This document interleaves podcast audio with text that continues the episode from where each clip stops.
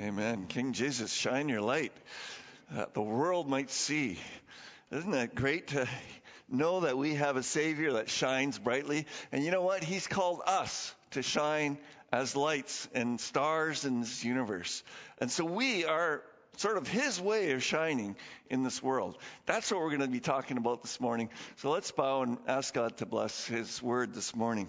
Father, we come before you today and we thank you for your word. We thank you that it is powerful, sharper than a two edged sword. And so we ask, Lord, that today you would use that sword and that you would chop out of us things that need to be chopped out.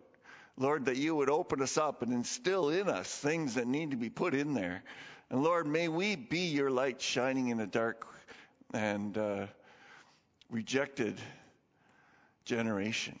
Lord, may we be your light. For we ask this in Jesus' name. Amen.